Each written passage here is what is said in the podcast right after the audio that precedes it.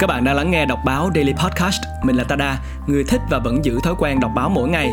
Hy vọng bạn sẽ thích những bài báo mà mình tuyển chọn hàng ngày vào lúc 9 giờ tối trên đọc báo Daily Podcast của Tada. Và podcast ngày hôm nay sẽ là một câu chuyện cuộc sống của tác giả Phan Bảo với bài viết Đời cha xe mạnh, đời con khóc thét. Bài viết được đăng tải trên báo Tuổi trẻ cuối tuần.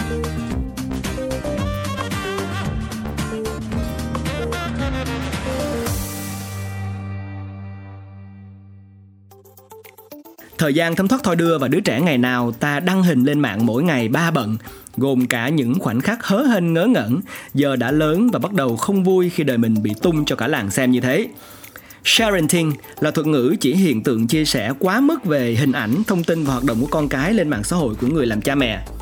Chưa có thống kê chi tiết nào về tình hình sharenting trên toàn cầu, nhưng tại Anh Quốc, trung bình một phụ huynh đã đăng 1.300 bức hình và video của con họ lên mạng xã hội trước khi trẻ được 13 tuổi, độ tuổi được phép tạo tài khoản Facebook và Instagram cho riêng mình, theo số liệu năm 2018 của Cơ quan Chính phủ Bảo vệ quyền lợi trẻ em.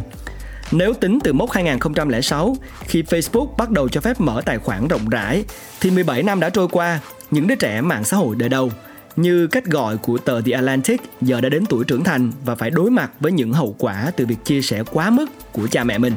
Kami Barrett hiện 24 tuổi lớn lên cùng người mẹ đăng công khai vô số khoảnh khắc và thông tin cá nhân của cô lên Facebook, từ ảnh tắm, chẩn đoán cô mắc bệnh nhiễm khuẩn do tụ cầu vàng. Sự thật rằng cô ấy là con nuôi cho đến lần một tài xế xe say rượu đâm vào chiếc xe mà cô đang đi.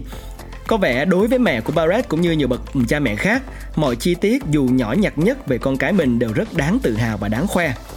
Bạn bè và mạng xã hội là những người đầu tiên chỉ ra sự bất ổn những thông tin từ thuở mới lọt lòng về Barrett mà họ tìm thấy trên trang cá nhân của cô. Họ tìm tới tôi và bảo, ê, có lẽ mày nên gỡ mấy cái đó xuống đi. Chẳng biết mẹ của Barrett có nhận được bao nhiêu like và comment khen con gái trong suốt những năm tháng, chia sẻ hình ảnh của cô trên Facebook. Chỉ biết rằng cô gái trẻ vẫn còn ám ảnh bởi một lần bị một người đàn ông lạ mặt theo về tận nhà năm cô 12 tuổi. Barrett tin rằng người đàn ông đó đã xem hình cô trên mạng. Những chi tiết về đời sống cá nhân mà mẹ Barrett tung lên mạng cũng là nguồn cơn khiến cô bị bạn bè cùng lớp bắt nạt đến nỗi phải bỏ học cấp 3. Và hiện Barrett không còn liên lạc với mẹ. Mạng xã hội đã tạo ra khoảng cách quá lớn giữa hai mẹ con khiến cô giờ đây khó có thể mở lòng ngay cả với bạn bè và chồng sắp cưới của mình.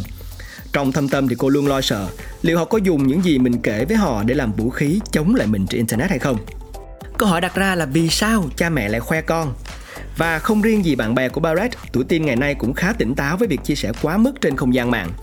Theo Stephen Balcom, giám đốc điều hành của Family Online Safety Institute, một tổ chức phi lợi nhuận của Mỹ, không hiếm những đứa trẻ dù chỉ mới 10, 11, 12 tuổi đã có thể chững chạc chất vấn mẹ của chúng rằng họ nghĩ gì mà lại đăng hình bọn trẻ tràn lan trên mạng xã hội.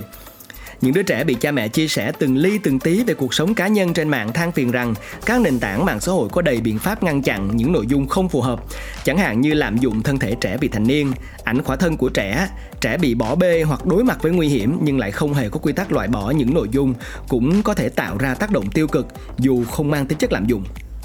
Ví dụ liệu những đứa trẻ tuổi teen có cảm thấy tự hào khi bạn bè nhìn thấy tấm ảnh của chúng đang mặc tả lúc nhỏ? Và liệu những gì phụ huynh miêu tả về con trên mạng có đúng với cá tính mà bọn trẻ muốn thể hiện? Và liệu phụ huynh có ổn không khi con xóa hết mọi thứ được chia sẻ nếu có quyền lựa chọn đó? Ấy vậy mà nhiều bậc làm cha mẹ không nhận ra vấn đề. Khi mà thẩm quyền làm cha mẹ lớn ác quyền riêng tư của con trẻ, họ gần như xem việc chia sẻ thông tin và hình ảnh của con trên mạng là bình thường, như cân đường, hộp sữa. Dù họ sẽ không bao giờ làm vậy với người lớn Họ để hàng trăm thậm chí hàng ngàn người có thể tiếp cận hình ảnh của những đứa trẻ trong lần gặp sự cố thay tả. Khoảnh khắc tập ngồi bô thành công và cả chi tiết về kỳ kinh nguyệt đầu tiên của trẻ. Đối với họ, đăng bài khoe con dường như đã trở thành một chất gây nghiện khó mà cai được. Lượt xem, lượt thích và bình luận như một hình thức cổ vũ tinh thần cho họ. Những người xem làm cha mẹ là công việc thầm lặng và ít khi được nhớ tới. Sarah Peterson, tác giả cuốn sách Momfluenced Inside the Maddening, Picture Perfect World of Mommy Influencer Culture. Tạm dịch là một người mẹ có sức ảnh hưởng. Bên trong thế giới hoàn mỹ đến điên rồ của văn hóa làm momfluencer và là mẹ của ba đứa con. Cô nói với Atlantic bằng chứng rõ ràng nhất cho công việc của chúng tôi chính là những đứa trẻ. Và thật tuyệt khi đăng một bức ảnh đáng yêu và có 10 hoặc 12 người comment khen thật là dễ thương. Báo đài phim ảnh không hiếm đưa tin về những vụ việc đáng buồn như trường hợp của Barrett những kẻ xấu có thể thu thập thông tin cá nhân từ các bài đăng trên mạng xã hội và hình ảnh chính là miếng mồi béo bở cho nạn cắt ghép chỉnh sửa nội dung khiêu dâm. Theo Marianne Franks, giáo sư trường luật Đại học Miami của Mỹ, đồng thời cũng là cố vấn về quyền riêng tư trực tuyến cho các nhà lập pháp và các công ty công nghệ. Mặc dù rất khó biết chính xác tần suất của những sự cố trộm cắp thông tin qua mạng xã hội, tác động nghiêm trọng của chúng thì không cần bàn cãi. Trước mắt một nghiên cứu do ngân hàng đa quốc gia Barclays thực hiện và được đài BBC trích lại cho thấy sharenting có thể dẫn đến 7,4 triệu vụ giả mạo danh tính và tổng thiệt hại tài chính lên đến 670 triệu euro vào năm 2030. Theo The New York Times, hầu hết các bậc cha mẹ mắc thói quen sharenting không phải vì họ cố tình mà vì họ chưa lường hết được những hệ lụy của việc công khai quá nhiều thông tin trực tuyến. Vì vậy, tờ Nhật báo Mỹ khuyên cha mẹ nên trang bị đầy đủ kiến thức trước khi quyết định chia sẻ hình ảnh con cái và bảo vệ quyền riêng tư của trẻ một cách tốt hơn. Cụ thể, phụ huynh có thể giới hạn nội dung và chọn lọc đối tượng chia sẻ.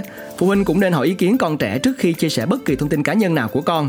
Làm vậy vừa dạy con tầm quan trọng của sự đồng thuận, vừa cho con cảm giác được lắng nghe và thấu hiểu, mà vẫn cân bằng nhu cầu khoe con của cha mẹ cho đến khi bọn trẻ đủ tuổi sử dụng Facebook, Instagram, TikTok hoặc bất kỳ nền tảng phổ biến nào tiếp theo, hành vi của ba mẹ trên mạng xã hội chính là hình mẫu để chúng noi theo, mà trường hợp của Barrett chính là một ví dụ điển hình.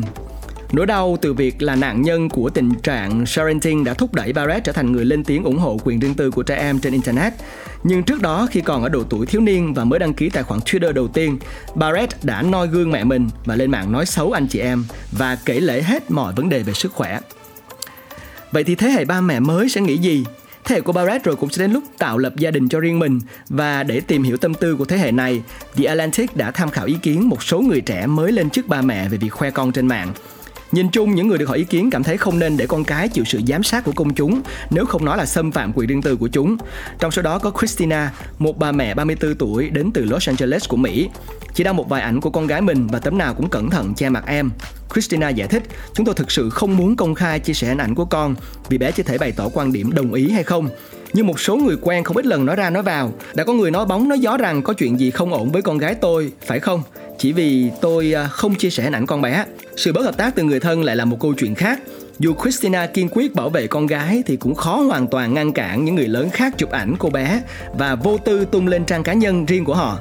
Không ít lần Christina đã phải nhờ bạn bè và gia đình gỡ những bức hình có mặt con gái cô khỏi cõi mạng. Nhưng hãy thử tưởng tượng, một phụ huynh tham dự một bữa tiệc sinh nhật đều có máy ảnh hoặc điện thoại riêng trong túi và hồn nhiên chụp mọi thứ. Năm 2022 trên TikTok có video một đứa trẻ la hét và khóc vì bố mẹ trêu em bằng cách tặng quà sinh nhật khổng lồ nhưng mở ra chỉ là một cái vali. Món quà thật sự vé đi chơi Disneyland nằm trong vali nhưng đứa trẻ đã phản ứng quá mạnh trước khi được nghe sự thật. Trước khi có mạng xã hội, cảnh ầm ĩ này chỉ à, có trong nhà chứng kiến. Ta thậm chí có thể phì cười, nhưng 9 triệu người không quen biết đã xem cảnh này vì mẹ cô bé đã đăng lên TikTok. Nhiều người đã chỉ trích hành động này, đây là một quảng cáo tuyệt vời về kiểm soát sinh đẻ trước khi video bị gỡ. Chưa nói đến ảnh hưởng sâu sắc về tinh thần, đoạn video này chính là dấu chân kỹ thuật số mà cha mẹ tự để lại trên mạng cho trẻ con và nhiều khi là không thể xóa bỏ. Cảm ơn các bạn đã lắng nghe đọc báo Daily Podcast. Mình là Tada, người thích và vẫn giữ thói quen đọc báo mỗi ngày. Và hy vọng bạn sẽ thích và đồng cảm với những bài báo mà mình tuyển chọn hàng ngày vào lúc 9 giờ tối trên đọc báo Daily Podcast của Tada. Chào tạm biệt.